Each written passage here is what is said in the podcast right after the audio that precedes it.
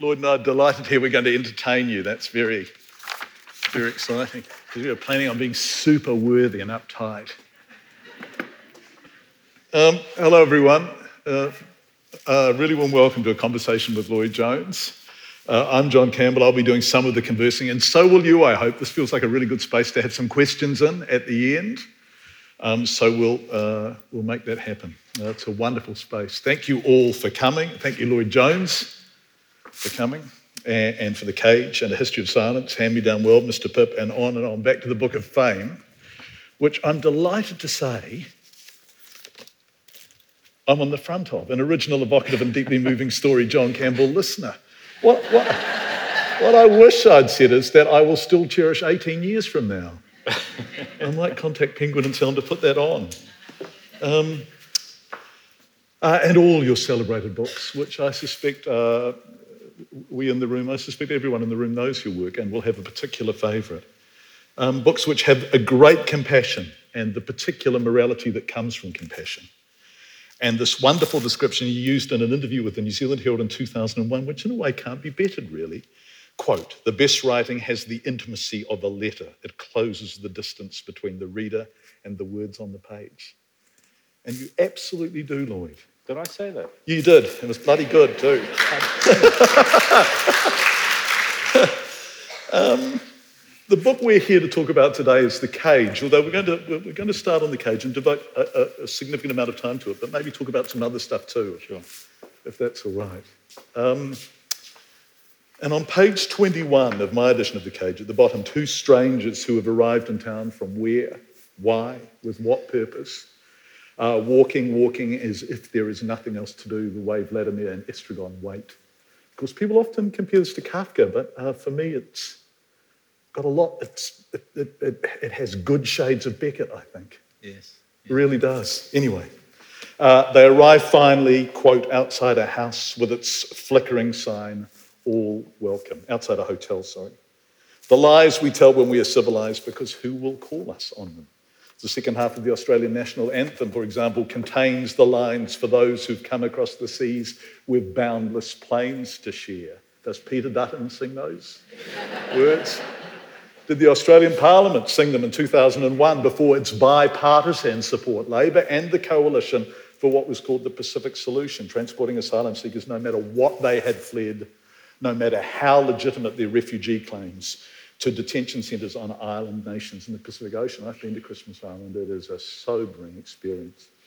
Or the Pledge of Allegiance in the US, which is only 31 words long and ends with the promise of liberty and justice for all, but does not add, unless you're covered by Donald Trump's executive order from January 2017, which suspended the entry of immigrants and visa holders from seven majority Muslim countries, suspended all refugee admissions, and banned Syrian refugees indefinitely, full stop.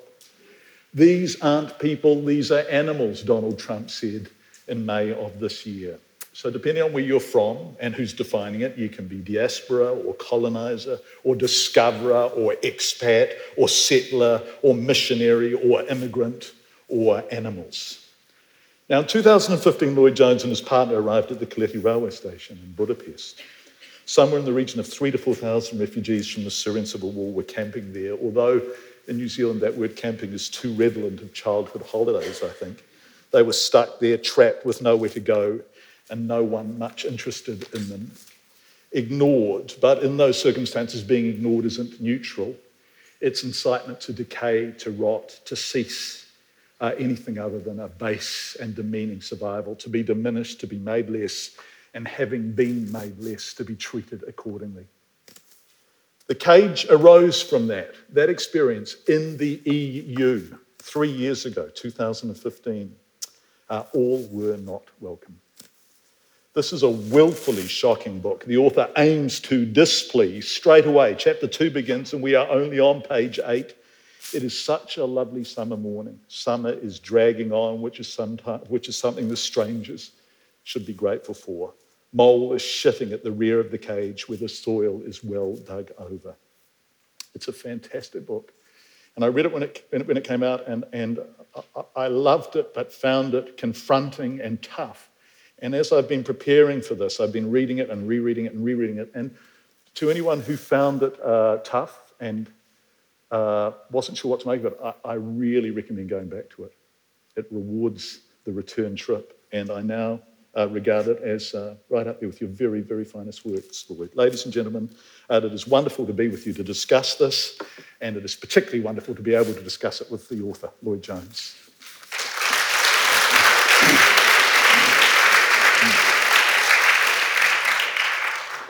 I only heard a little bit of that, John. Oh, I, I, well, I was sitting behind you and I couldn't quite, but there were some nice things you said, I think. Thank you. Yeah. yeah.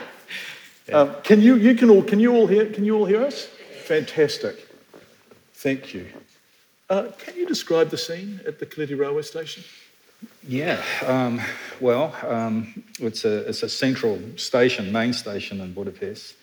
And um, the way I, well, we arrived uh, to that station was through the underground, and there was a series of escalators that you caught up to the main concourse. And um, as one got closer to the main concourse, you, you could smell something that was identifiably human, but I had not smelt before. Um, um, because we're, we're, we're so used to having showers every day and, and so on. And, but we're animals, of course. And of course, these people were called animals uh, by Viktor Orban and, and, various people. But that was the first confrontation before I'd even seen them. I smelt people, which I'd never done before. Um, and then it turned a corner, and there was just this vast, vast population, people. Uh, you know, they had cardboard cartons that they had squashed down into, they flattened them out, and they were, they were little sort of rafts, little families, clusters, stuck on these, on these rafts of cardboard. And the women, and talk about dignity, the women had domesticated this space and they would, had brooms and they were sweeping around the edges of the, of the cardboard. It was extraordinary. They'd been there probably four or five days, which is a hell of a long mm. time already, if you can imagine sleeping out in a railway station. These people, by the way, they had tickets. Um, you consider their journey. They had, they had walked from Syria to Turkey, um, taken boats across the Aegean, wound their way up through Greece and Bulgaria, and found their way to Budapest, and then they were going to catch a train to Germany. And they were held up by Viktor Orban because he wanted to make political capital out of these people.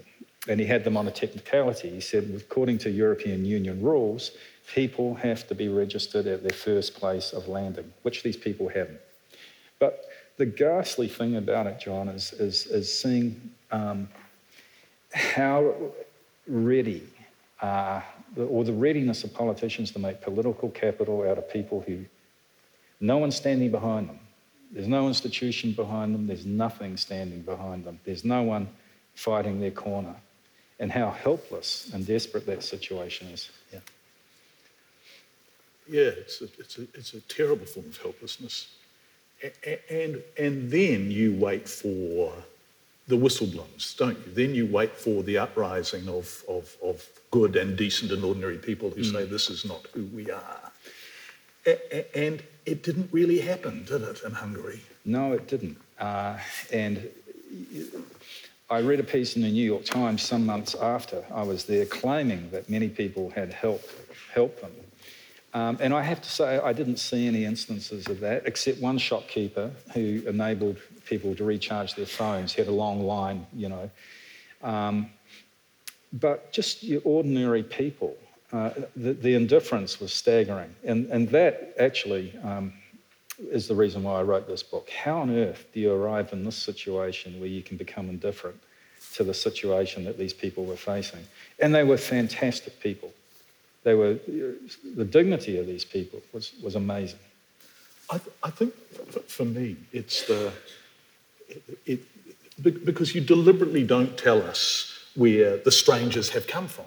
You deliberately don't tell us what totalitarian regime they've fled from. And so it is the way that they end up in the cage and they are left there. And there's this, this extraordinary, uh, I just think, yeah, uh, beginning of chapter one, Lately, Doctor has taken to hugging himself and shivering. I understand the request. I put it through the proper channel a week ago. The blankets should arrive any day now. Yeah.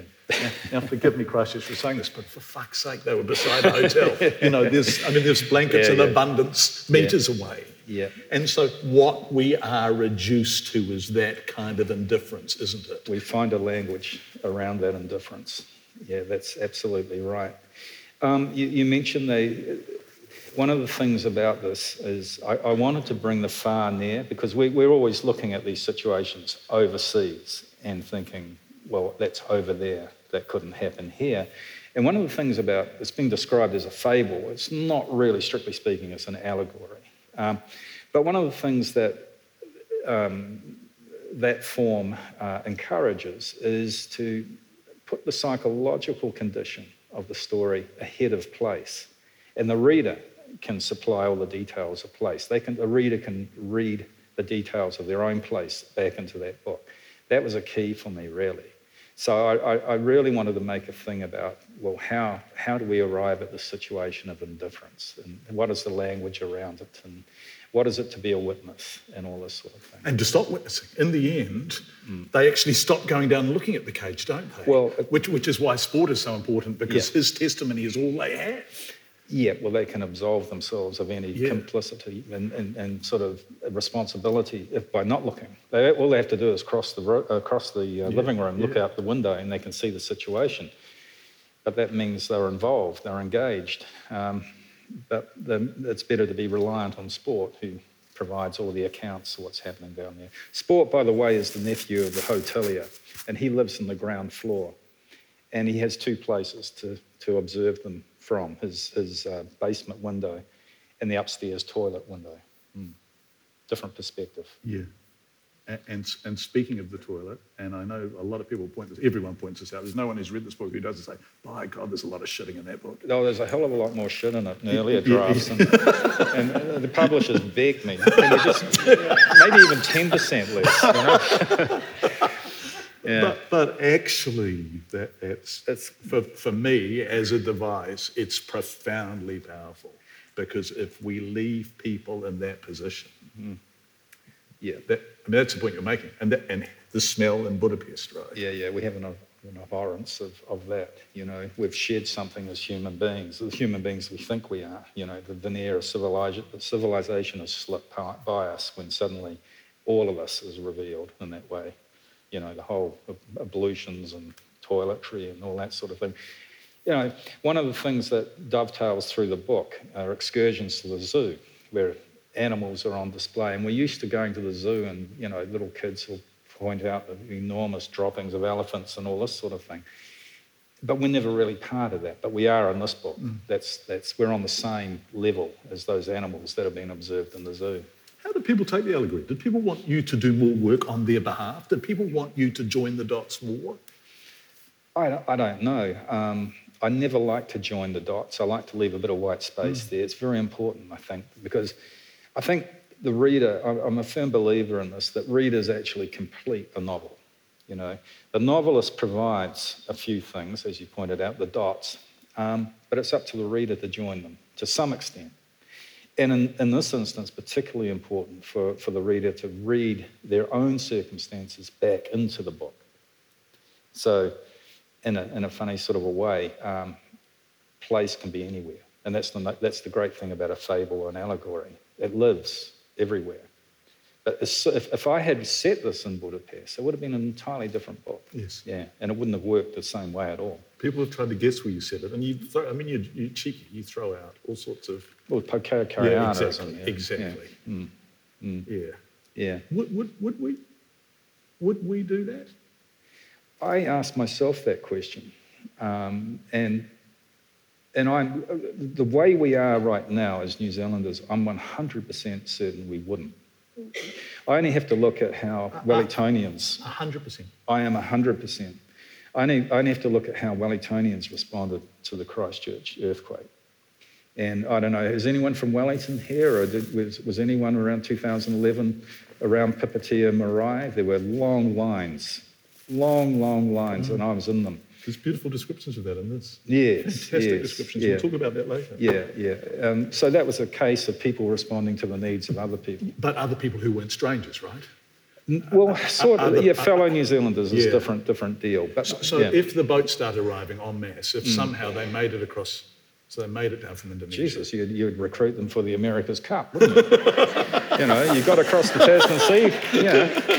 So- but uh, the, the thing, what, what, the point I make, John, is as we are now as people, no, I'm, I'm, I'm 100% sure. It's not, to say, it's not to say we're better than the Hungarians in Budapest. The thing is, politicians uh, create an atmosphere. Viktor Orban made it possible for people to distrust these other people, made it perfectly acceptable for people to obstruct, to look the other way.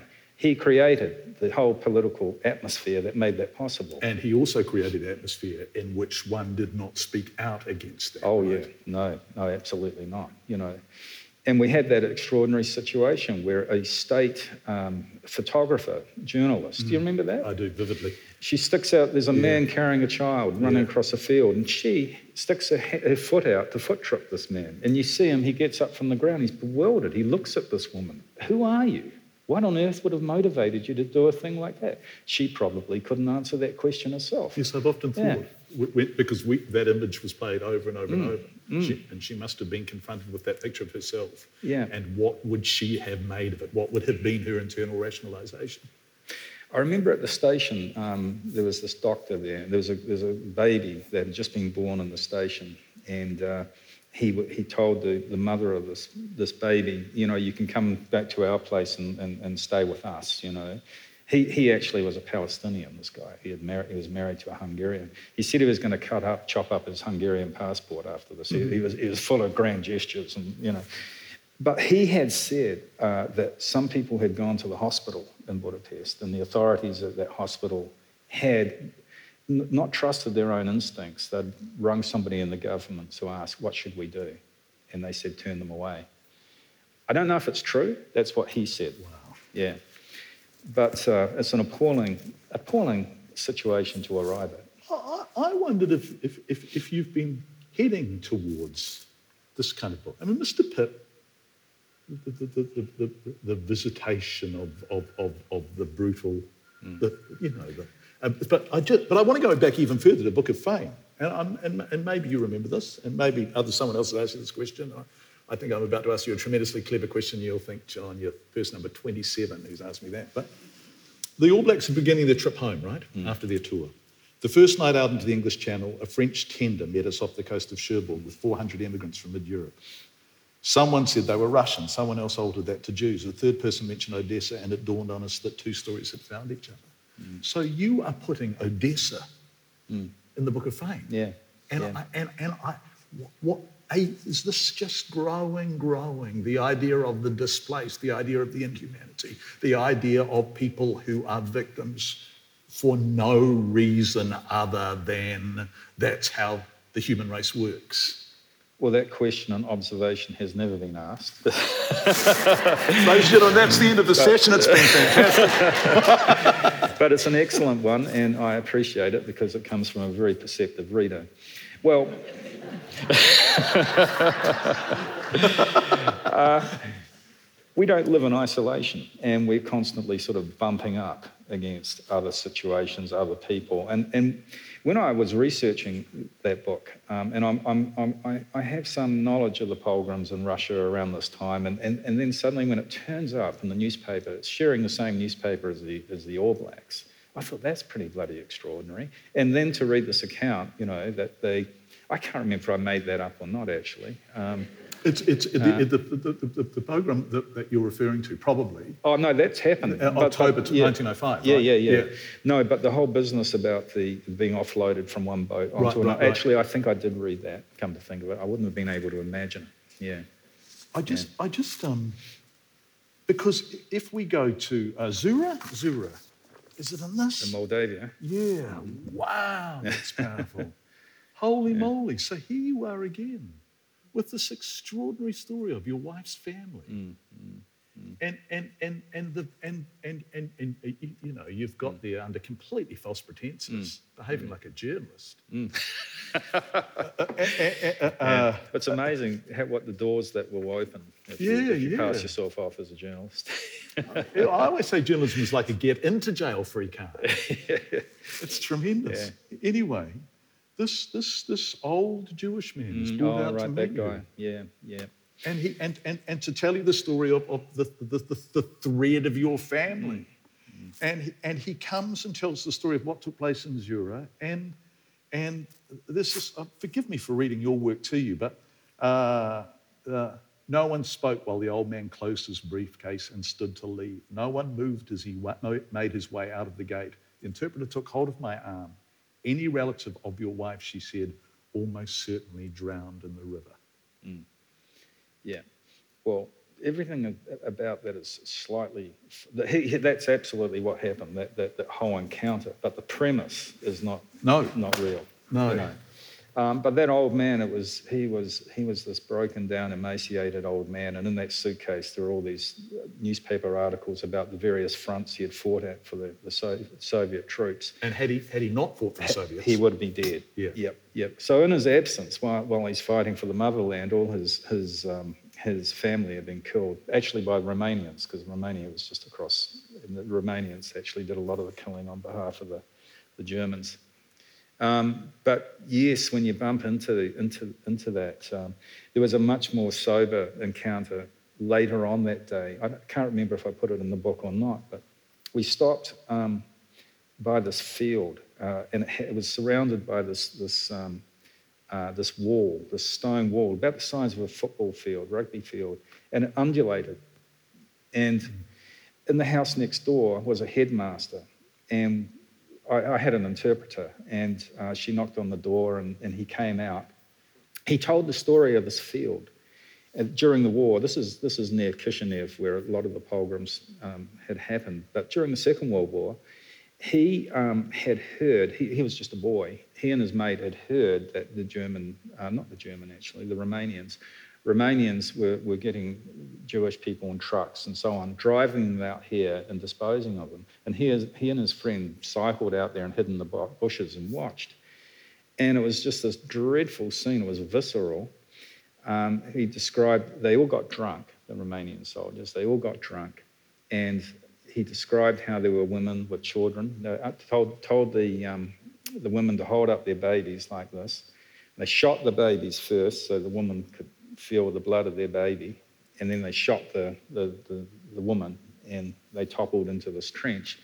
And these, um, these undulation, undu- undulating field was, was basically a burial ground. And it's amazing just how landscape hides its sins, you know? Um, because without that knowledge, without meeting that guy, you would just be puzzled by a field, you There's, know? there's two recurring themes in your work in that. But what, what, one takes me back to that lament of your mum's. I can't remember which book that's in. I think it's in History of Silence. It is. Uh, man's inhumanity to man. Oh, yeah. Your mum used to say that all the time, didn't Yeah, she? tediously so, yeah.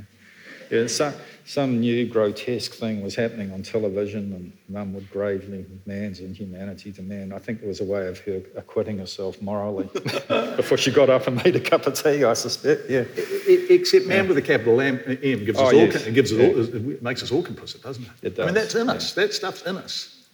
My, Yeah. my, my, my granddad, who, who lived in Sumner until only, he died between the first and the second earthquake. And uh, he was a beautiful man. And he was, he was fought in the RAF. He, was, he, did a, a- a- he survived a full tour doing uh, in Halifax's and Lancasters. And, and he said that he, you know, he bombed Dresden. Mm. Yeah. Well, and he bombed Dresden because the Germans had to be stopped, but he still bombed Dresden. He bombed people in their beds. Mm. And he mm. never, ever, ever stopped thinking about that. No, no. Um, well, I'm pleased to hear that because many do, of course. Um, there are so many. Yeah, one part of part of the danger of partly this book's about the construction of other, and in wartime, of course, everybody is other, and we can do all sorts of terrible things to other.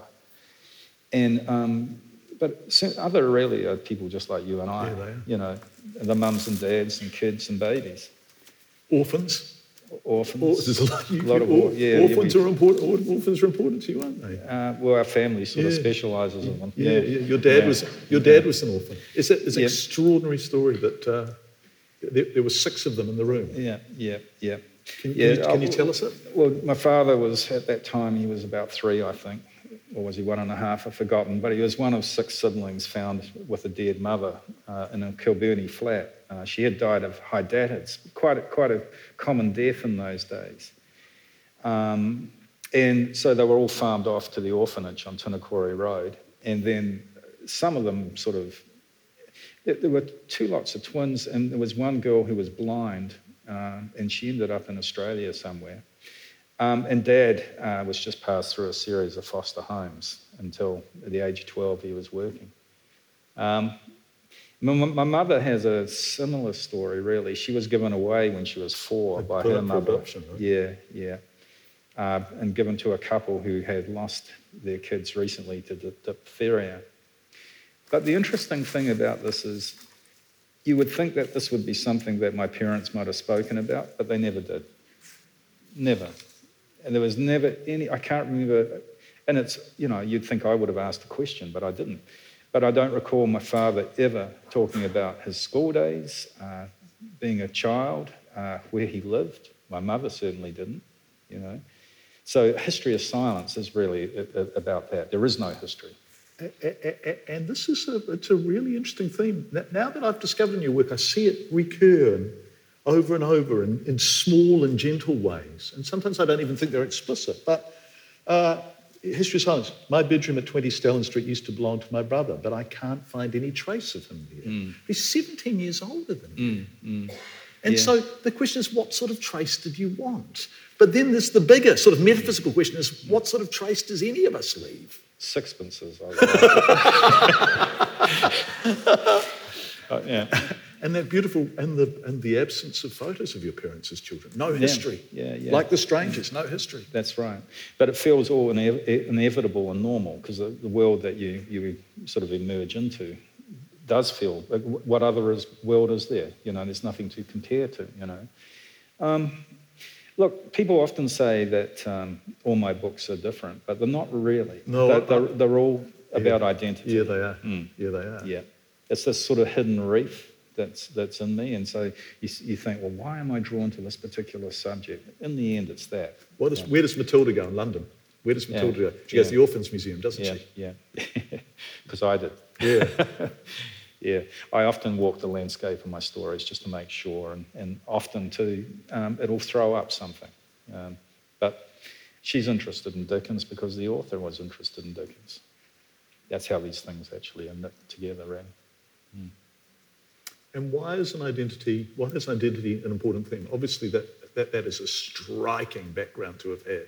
A, a dad orphaned in those circumstances, a mum put up for adoption when she was four.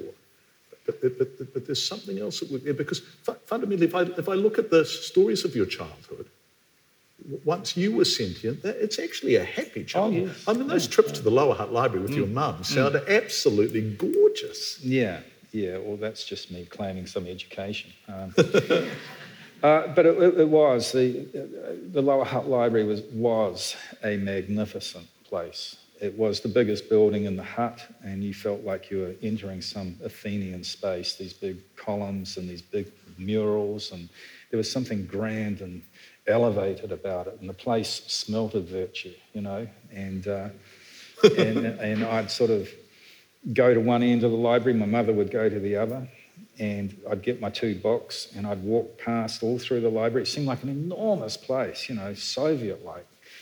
And I felt like I was walking past my future reading to some extent. It was that sort of Yes. sense. Yeah. Well, because I, because I remember it, not that well, but I remember there were, there were rather kind of almost socialist realism style murals Yeah, of yeah, workers that's right. That's true, Yeah. isn't it? I didn't Oh, make totally. that up. Yeah, that's yeah, the New Jerusalem. Yeah, yeah, you know, that's it, um, yeah. Civic leaders looking Yeah. wistfully up to the, the where the sun was setting, and heroic labourers and nurses and builders in the rubble. Very empowering to be part of this, you know. Yeah, but the funny thing about growing up in a place that was brand new, I never thought, I never knew it was brand new. I never knew that the concrete had just set 10 years earlier. Um, it felt like it was a thousand years old, Yes. you know? Um, yeah, and, and, and of course, one doesn't look back if you're not taught to look back. You don't. You know, progress is all about sort of, you know, the teeth of progress. You- You're going forward all the time, you're not looking back. Is, is that an immigrant thing? I just want this a lovely quote. I quote. think so. Yeah. Yeah. So, so because Māori look back. Yep, yep, yep. They've taught us to look back. Yeah, haven't they? yeah. And I, and, I, and I think it's happening more and more. I don't think my story is exclusive to our family. I, I think it's a broad Pākehā story, actually. Yeah.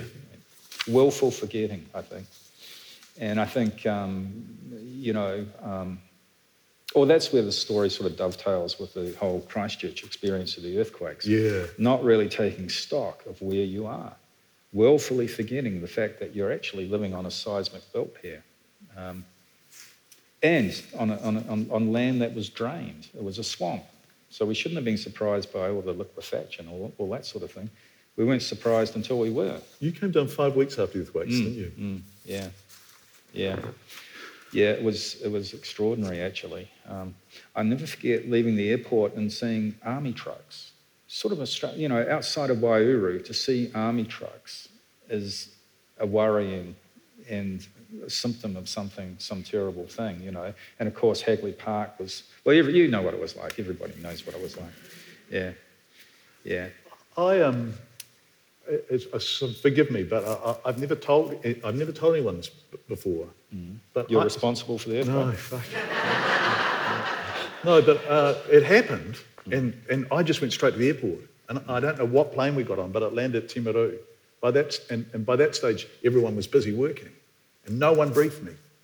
And so Mike Robson and I came down, landed at Timaru. Got, I don't know what car we got. I don't know how we ended up in Christchurch. But by the time I arrived here, it was about nine or ten o'clock at night. Someone said, "Go to the CTV building." And I, so I went straight to the CTV building, but I'd had no briefing. Mm. By that stage, cell phone towers were down and there was no conversation taking place. I turned up in the CTV building and I saw the building just with that, with the man on the phone mm. walking around. The- You know, we were obviously getting those shots. And I thought, wow, it's so good all the people got out mm. because no one had told me they had it. And we didn't know how many people were in there. Yeah, yeah. And I think everyone had the experience of comprehending in their own, if you were here, you comprehended immediately. If you were in the rest of the country, you comprehended slowly through the media coverage. You comprehended five weeks after the fact when you came here. And the stop take was so personal for people, wasn't mm, it? It was. I, th- I wonder if it was more so for Wellingtonians, actually. It was like Ca- Canterbury taking a shot for us, you know, because we're so. Thank you. But no, yeah, it's true though. In Wellington, you yeah, you have earthquake drills all the time, all, the- through all your the time, all the time, yeah. And I'm not quite sure that that w- was the experience of Aucklanders. In fact, I suspect it wasn't. Yeah, I remember actually Kate De Goldi telling me that she was at a dinner up there and she was sitting next to a merchant banker, and it was uh, he was a very nice fellow, very affable, and he asked her where she was from originally, and she said Christchurch. The earthquake came up. He said, "Well, we're only interested in Christchurch for what sort of investment it will offer us in the future." Uh, and I, it's, a, it's extraordinarily cold-blooded sort of attitude. to have. Wow, what an Yeah. asshole. Yeah, yeah. Well, you know, he probably, yes, he was. Yes, yes, he was. I've, I've, I've, I don't know what I've done with my notes here, but there was a thing, and I'm desperate to find it now, uh, but I'm not going to. It was a quote about uh, uh, being an orphan and an immigrant is, is, is, is, is in, in, many respects the same thing. Yeah, of course. Yeah. Yeah. Can, I, I wonder, it's, I want to take some questions, but I, I know that you've got a passage you'd like to read for us. Yeah. Can, is, is that okay? Yeah. yeah. Can you tolerate, say, eight minutes? What a nice lot of people. If anyone gets up and walks or yawns or does anything like that, I'm out of here. What, so where's this from, Lloyd? What part of the book is it? Oh, right. Um, Jesus. Um, well, it's, it's okay. So the broad, the broad picture is two strangers arrive in this, in this town. Uh, they're taken up in this hotel. They, they're never referred to as refugees. Um, they can't account for what has happened to them because of the language. They can't find a language to describe the nature of the catastrophe. They're asked about the place they come from. and They say, well, that place doesn't exist anymore. So there's a sort of a linguistic sort of problem at the heart of this. Um, so the hotelier decides, well, if language won't do the trick, perhaps we'll give them some materials that, that they can make something, um, uh, illustrate their conundrum by building something out of it. And so they do. They're given some number eight wire and they, and they build something that's called the thing. It, it, it lacks all the usual sort of geometric properties, but it looks a bit like a cage. Then the hotelier thinks, well, if we scale this thing up, people will be able to enter it and actually understand the experience of the strangers. And by some means or other, the strangers actually end up in this thing called the cage. So, um, and then the trust is established to, to monitor them and, and, so on. And the narrator in the book is living in the basement. His task is to observe them and pass on his observations to the, um, to the trust. At a certain point, um, they decide they will clad it in stone and we'll, they'll call that a memorial. And it'll be up to the strangers to come up with a text. The text will describe what they're commemorating because they don't actually know. This is the trick. And once they come up with that text, well, maybe they'll get out or not. So, stone. Stone cannot look back or look ahead, but it does collect the heat of the day which is why at night the strangers have taken to snuggling up against the far side of the cage, where the wall so far is at its highest. They watch me work and look amused. What are you building? asked Doctor, Mole beside him. They've actually named, because they don't have names, they've named the one Doctor and the other one Mole. I've kept my distance ever since the night the strangers heard me sobbing. They would want to know the reason for it, and quite honestly, I would not know what to say. And that other phrase Mole's Mole used, you are not like them. I don't want to think about it or know what he meant. I carry on, sweat dripping onto the stone. The work is methodical and repetitive, but there is the satisfaction of seeing progress made with every stone I place. And the faster, the better. As soon as the memorial is finished, it will be up to the strangers to solve the problem they have created for themselves. Then they can get on their way again. As the stone wall rises, the world rolls on, but without the strangers. Victor, Victor is the kitchen hand. I named him after Victor Orban, by the way. Victor pushes corn cobs through the feeding hole. They do not move. The woman in the hat asks Doctor. Victor turns away and hurries back to the hotel with the slops pail. Out in the street, children roar and shriek. Dusk smells of wood smoke. Cars passing the hotel, slow to stare. Outside the shops, across the road from the hotel, I often catch a face caught in a blaze of gossip. Nobody's, says my uncle. He resents them all. Everyone is an expert until they're asked to get involved. In the street, people I don't know look at me, then they look away. Some visitors of late have commented on the haunted appearance of the strangers, but that is not a criticism since their observation meets their expectations. A haunted appearance is what might be expected from the survivors of a catastrophe. Their clothes add to the effect. Trousers that are too short on Mole, the shirt on Dr. Balloons, but he is made pigeon chested by the dusty suit jacket. The visitors go on staring, unaware of their faces settling into judgment. They, the strangers, are not like them. An elderly woman in a woolen hat turned up one day last week. She insisted she knew them. She said she had been clipping her hedge when the strangers passed. Every morning, she visits the backyard to count the eyes, mouths, and ears of the strangers. She shouts at Doctor to remove his moccasin. She wants to count his toes. Then she starts over. She has dementia. Pattern behavior is essential to her. She is never satisfied with what she has seen the day before. She needs to see it again and again. The strangers are used to her. They have dealt with officials. They know her kind, they say. What do the zoo animals think about all day long? What they have lost? The forest has gone. The great jungle has been bulldozed. Giant trees lie abandoned like toothpicks. The parrot may remember what no longer exists. It squawks to birds that are extinct. Its eye shifts in response to a vanished canopy. Without the enormous trees to catch it, the mist evaporates, the waterways diminish, the clouds race on. The parrot's eye rolls and rolls and nothing catches. Darkness arrives. Lights appear in the outside world. They must wonder if they will ever step another foot in it. There are noises from the hotel that mark the shift of activity from morning to afternoon to night. It is like listening into lives that were once their own. Doctor sits on the log with his head hanging low. His circling fingers are searching for new entanglement, new expression. Or are his fingers clutching at what is lost? Um, how are we doing for time, John? Good. Yeah? Can you tolerate one more minute? Yeah. Okay. If the strangers truly cared, they would make more of an effort. The observation won't go away and takes us easily to the next thought. Why do they wish us harm? Around the table, the trustees revert to their innocent private selves. They turn back into ordinary men of trade, an engineer, a fruiterer, casual hobbyists. They mean no harm. There is no place on the agenda for their feelings, and that leads them deeper into their wounded selves. Hmm. there has been a request for raspberry jam, I note, and look up, ready to be advised. No, their decision is unanimous. I begin to explain that Doctor's sweet tooth is limited to raspberry jam. Mole will eat anything.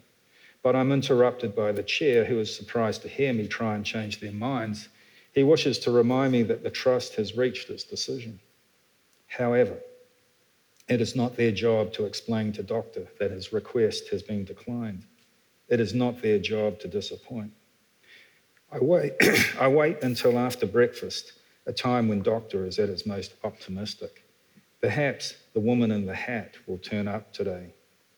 As soon as I tell him, the light in him fades and his mouth drops. It makes no sense unless the trust's denial is to make him bitter. Why else would they deny him raspberry jam? I cannot say. My job is to be a pane of glass for the trustees and strangers to meet on either side. I could steal some jam for Doctor, but how would he conceal it inside the cage? And upon its inevitable discovery, the trustees would ask, How did jam get inside the cage? Would you like me to play the Mendelssohn? Doctor glances up. His mind surges past me. The jam has put him into an agitated state. Yes, yes, he says, that would be nice. Thank you. He places his hand over his heart, and I think he is going to say it. You are not like them. But to my relief, he nods. Thank you. It is black out there in the backyard. The shadows are so dense the strangers can't be told apart. But then one lashes out. That'll be Mole. Contact with the cage wall pulls him from his dream and he starts bellowing. They are trapped. There is no way out. They are locked in. I pick up my clarinet and play softly. Eventually, a stillness settles over the cage and the strangers slip from view. They have lain down on the ground to sleep. In the morning, all that is forgotten. Mole's nightmare and my good deed, blasted out of the backyard by the early morning sun and clear skies. Look, a new day, new prospects. The woman in the hat, they ask, is there any news? Their new questions concern procedure. Why haven't they been processed and put into the correct category? And why is it impossible for anyone to see that. But for the cage, they would be just like anyone else. Mm-hmm. But who looks like they do? Unshaven, dressed in rags, stinking of shit. Who grovels like they do? Who cannot say where he is from? Yep.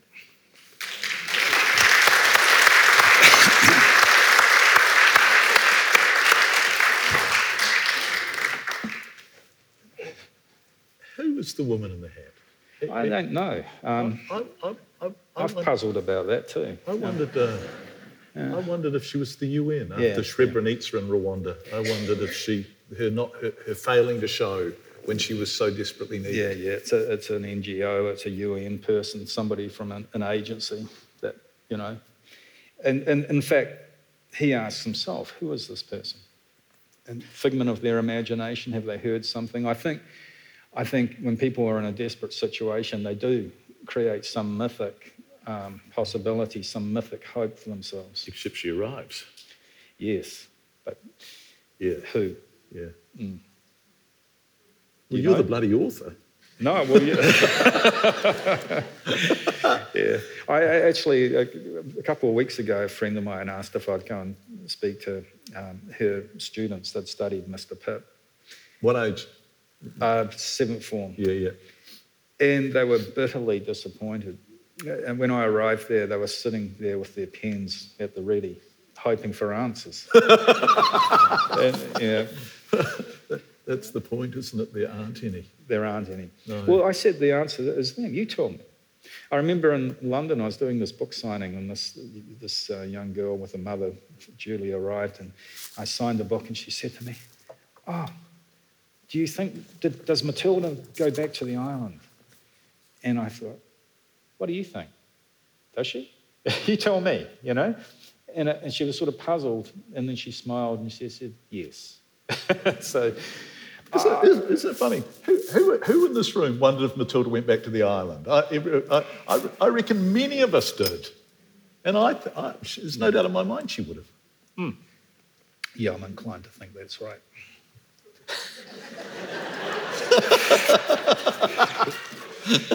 The sequel, Back to the Island.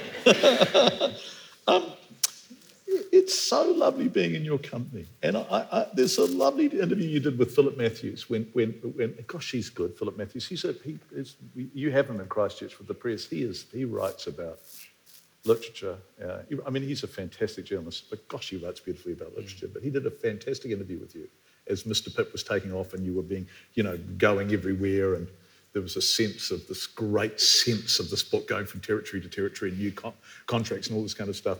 And, and, and that the quid pro quo for you would, would, would be that you would have to do the circuit, that you mm. would have to become a kind of celebrity author. Mm, mm. And, and, and, and I'm going to try and find the quote. Everyone, I don't know what I've done with my pages, and I unreservedly apologise to those of you who like more order from your hosts.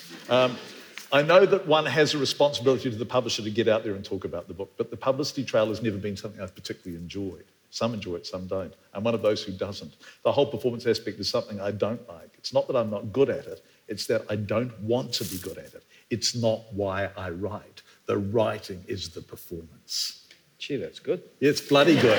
it's, bloody, it's bloody good.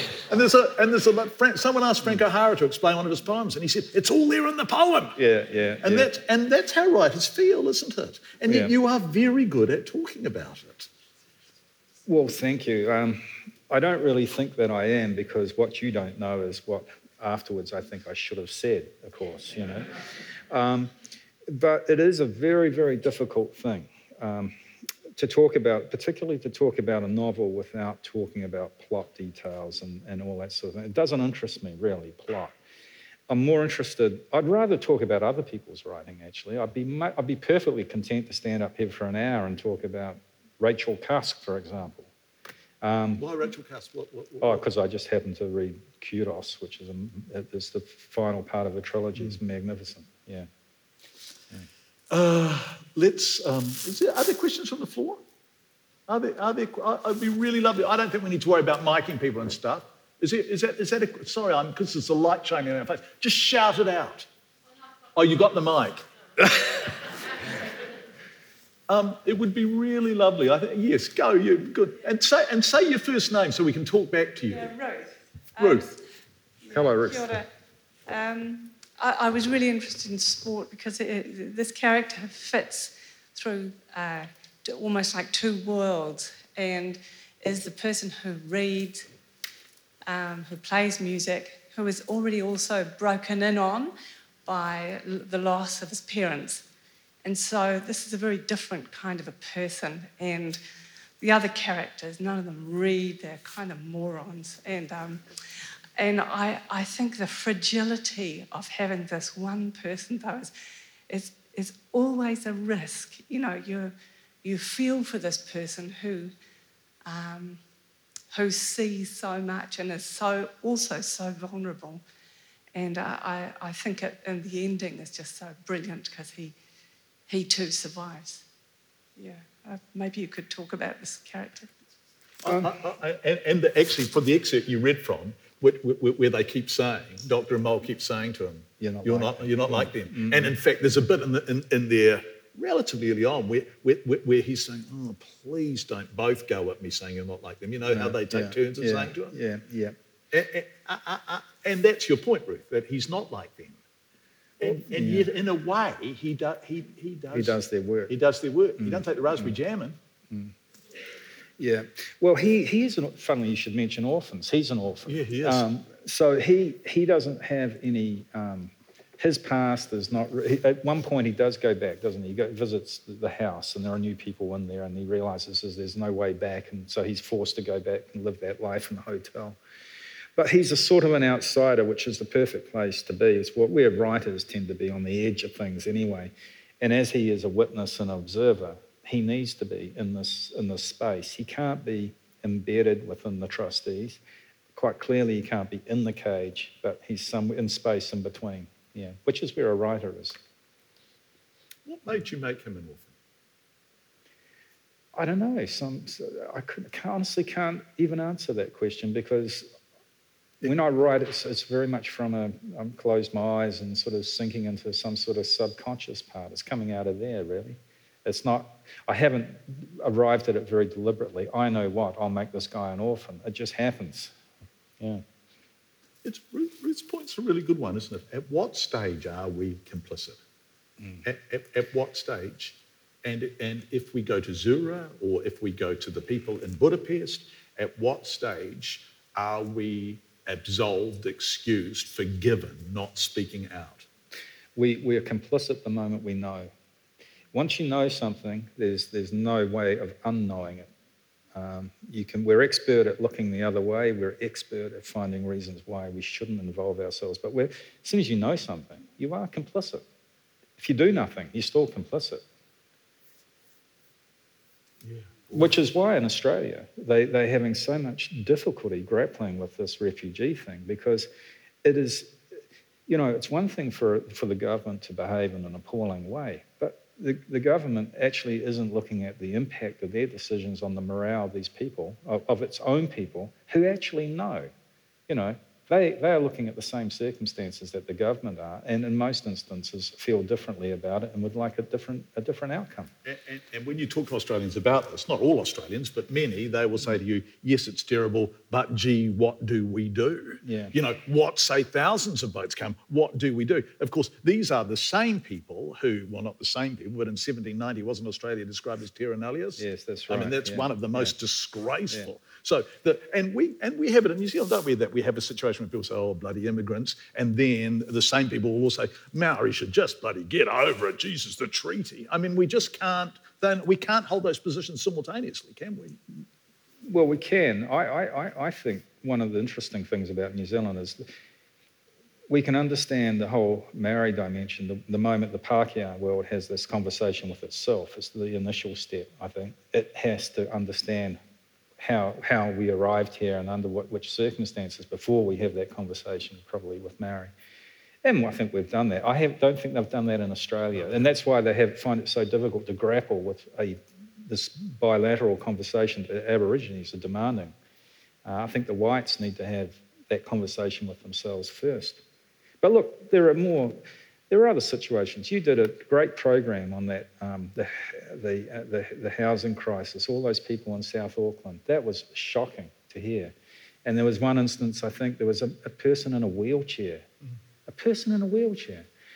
I felt dirty hearing this, you know, and I felt, you know, you're listening to this and you think, this is in my country. How on earth could we al- allow this to happen? And it's a disgrace. It's a disgrace. And to get to South Auckland from Central Auckland, you have to drive past Remuera, right? yeah, yeah. And as, as the crow flies, it's about 10k, 15k, and we and we choose not to know. Yeah. different worlds. Yeah. We've got about five minutes left. Are there any questions? Oh yes, thank you.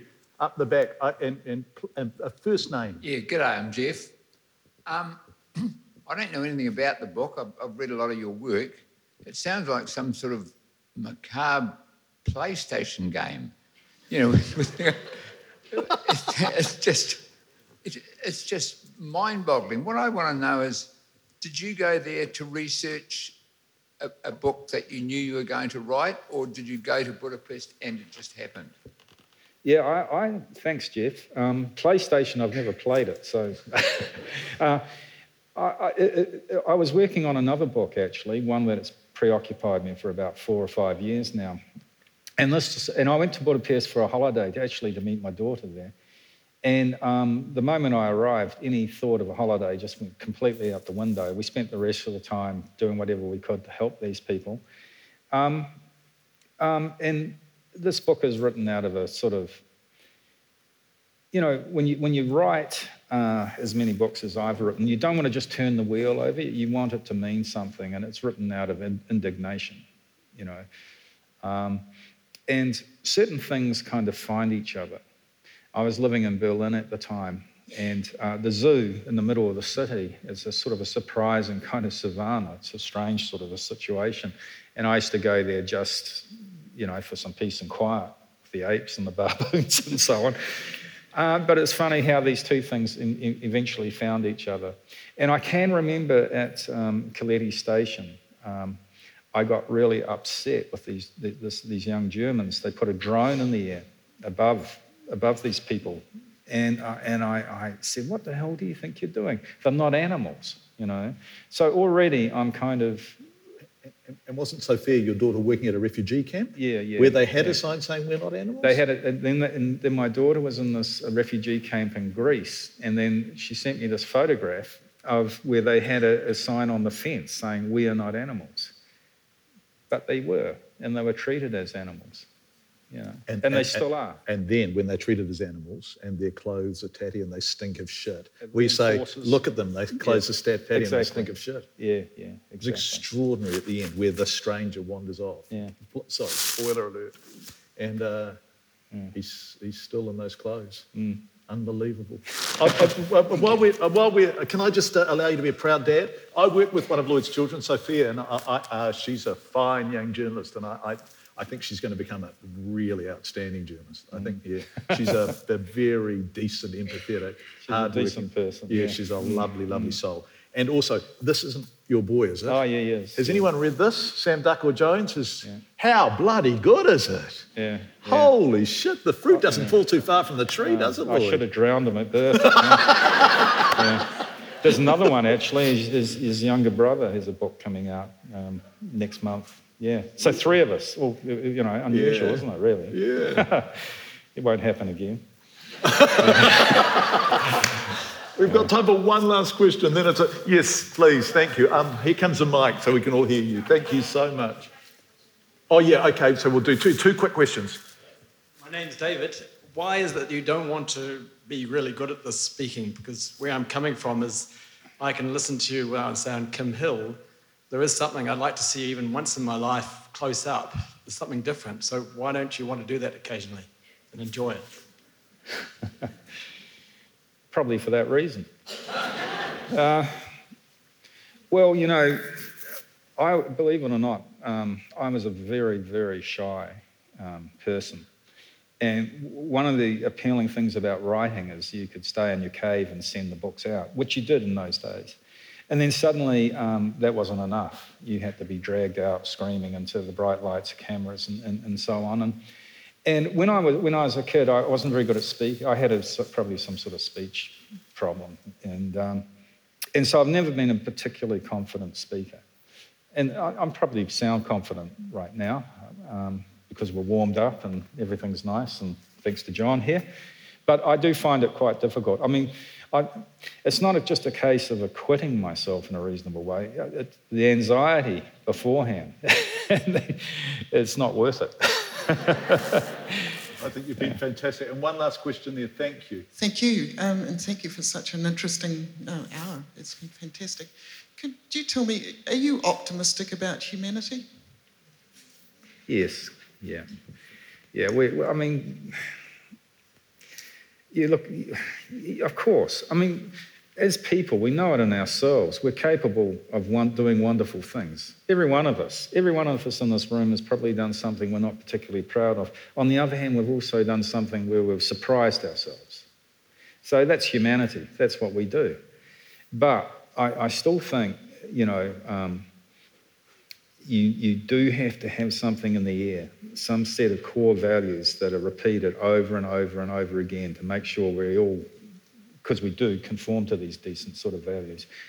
Um, and you look what's happening in Trump's America because he made it possible. The noise he made, the atmosphere he created has brought all this, these ghastly people to the surface, the alt right and all that sort of thing. So the, the, the, the, kind of tone you said, I always feel this is a very, very important thing. I think Obama's legacy is tone, the tone that he created in that place, you know. And the expectation for young black men, they don't have to hang out in the street corner, they can be bright and erudite like him.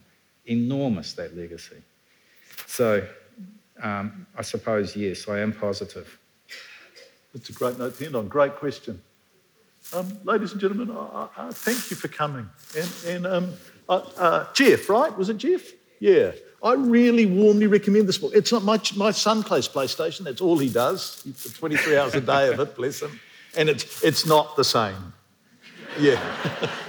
uh, yeah. If, if it was the same, I'd encourage him to play PlayStation as opposed to, as opposed to not. Um, it's been such a pleasure. And I, I, I, I love your writing because you treat us with respect. So, so you invite us in and you say, I'm going to do some of the work for you, but I'm not going to provide you with the answers. And I'm not even sure I know what the answers in, are. And, and isn't that the human condition anyway? Mm. And, and, and I feel like that adult contract between you, the writer, and us, the reader, is really uh, reaching its height in this book. And, and, and I, I, I, I, the more I return to it, the more I feel like you and I are really talking to each other in here. So I've really enjoyed talking to you today. And, and, and I think uh, it's been a really wonderful hour, ladies and gentlemen. So thank you all for coming, and thank you, Lloyd Jones. Thank you. And thank you, John. Thank you. Thank you. I don't think I heard that.